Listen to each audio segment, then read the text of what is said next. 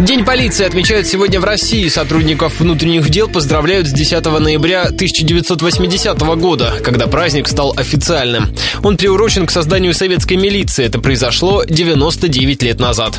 Радио Ростова провело опрос на улицах и узнало, доверяют ли жители города полицейским. Не всем в полиции можно доверять. ДПСникам им точно нельзя доверять. А почему?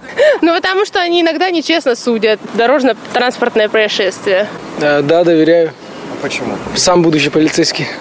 В общем, доверяю, потому что если не они, то кто? Сейчас ситуация в городе довольно стабильная, спокойная, поэтому, наверное, они все-таки сейчас работают лучше. Да, мы доверяем полицейским, но кто, как не они, будут беречь наше спокойствие. Ну, скорее да, чем нет, хотя не приходилось как бы сталкиваться, но, наверное, хочется верить всегда в то, что можно им доверять. Полностью доверяю нашей полиции. Если придет в дом беда, к кому обращаться, как не к сотрудникам правоохранительных органов.